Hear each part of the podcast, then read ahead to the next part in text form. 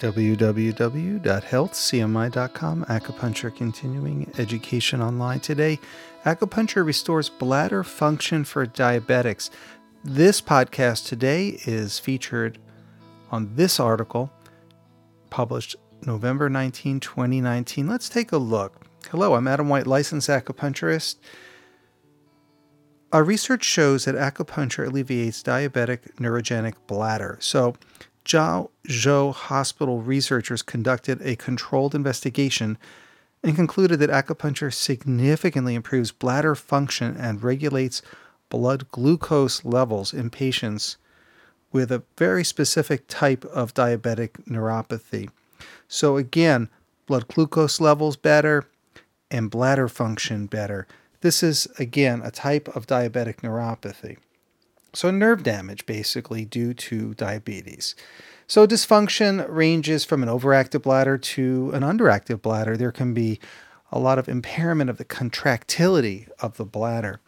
Uh, it's caused in part by damage to the visceral afferent nerve fibers of the bladder, and the muscles of the bladder may be affected.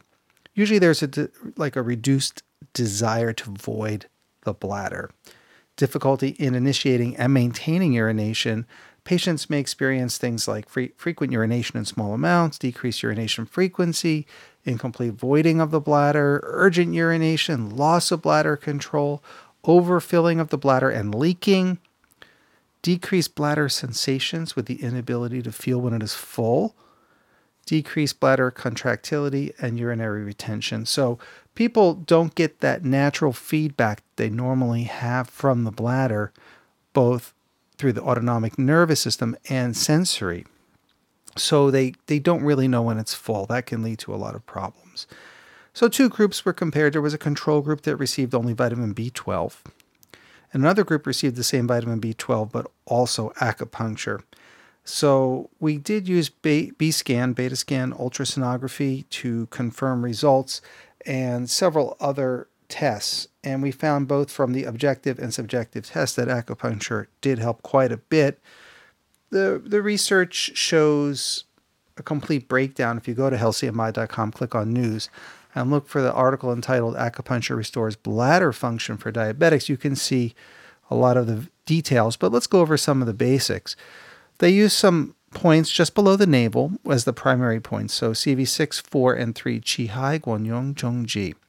This is a classic trifecta. This is a very important acupuncture prescription, Qi Hai, Guanyuan, Zhongji. So imagine something about one and a half to three or four inches below the belly button, below the navel. These acupuncture point areas are used when needled to strengthen the body, but they also benefit the bladder. Some secondary points were used based on differential diagnostics, and the research goes into exactly how that was done, how they were needled, all the techniques involved. So, licensed acupuncturists will find this article very interesting. More on Qihai Guanyuan Zhongji. Now, this, of course, was used by the great professor Wei Shui and many other famous acupuncturists throughout history to strengthen the Dantian or the Dain Din, the medicine bag of health, the strength and center of gravity and power. This is a big focus in the martial arts and Tai Chi, Qigong, and meditation. When you strengthen that area of the lower abdomen, you're not only benefiting absorption of the intestines, but the overall strength of the body, your chi level. You'll feel a little younger, you'll be a little more virile but you'll definitely strengthen the bladder and have more bladder control. Now, we know this traditionally. What's nice is we have some modern research showing exactly what changes to expect and how it works. So, really interesting stuff. Again, acupuncturists will really enjoy the fact that they detail exactly how it was done, what type of moxa was applied, and where, uh, the depth of the needle insertion, and such. But again, they tested maximum urinary, urinary output, daily average urine volume, urinary frequency, residual bladder volume, again with B scan ultrasonography. They tested blood glucose levels. Um, they were both fasting and two hour postprandial. And those scores showed across the board acupuncture caused an improvement. Not a big surprise since acupuncture has been used for generations to treat diabetes.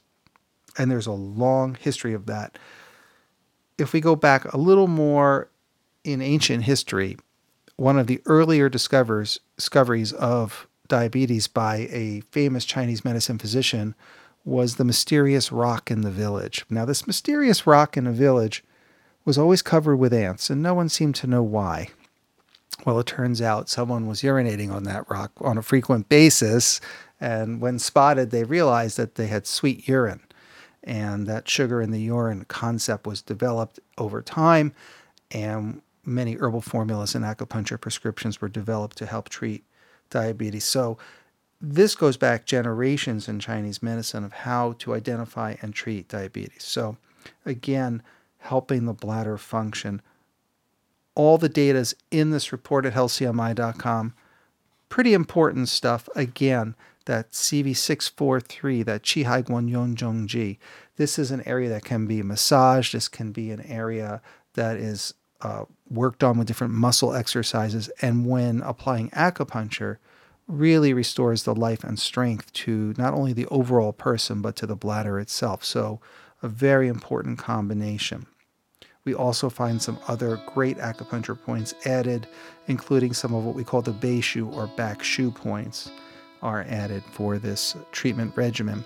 So go to healthcmi.com, take a look at the article entitled Acupuncture Restores Bladder Function for Diabetics if you want to learn more.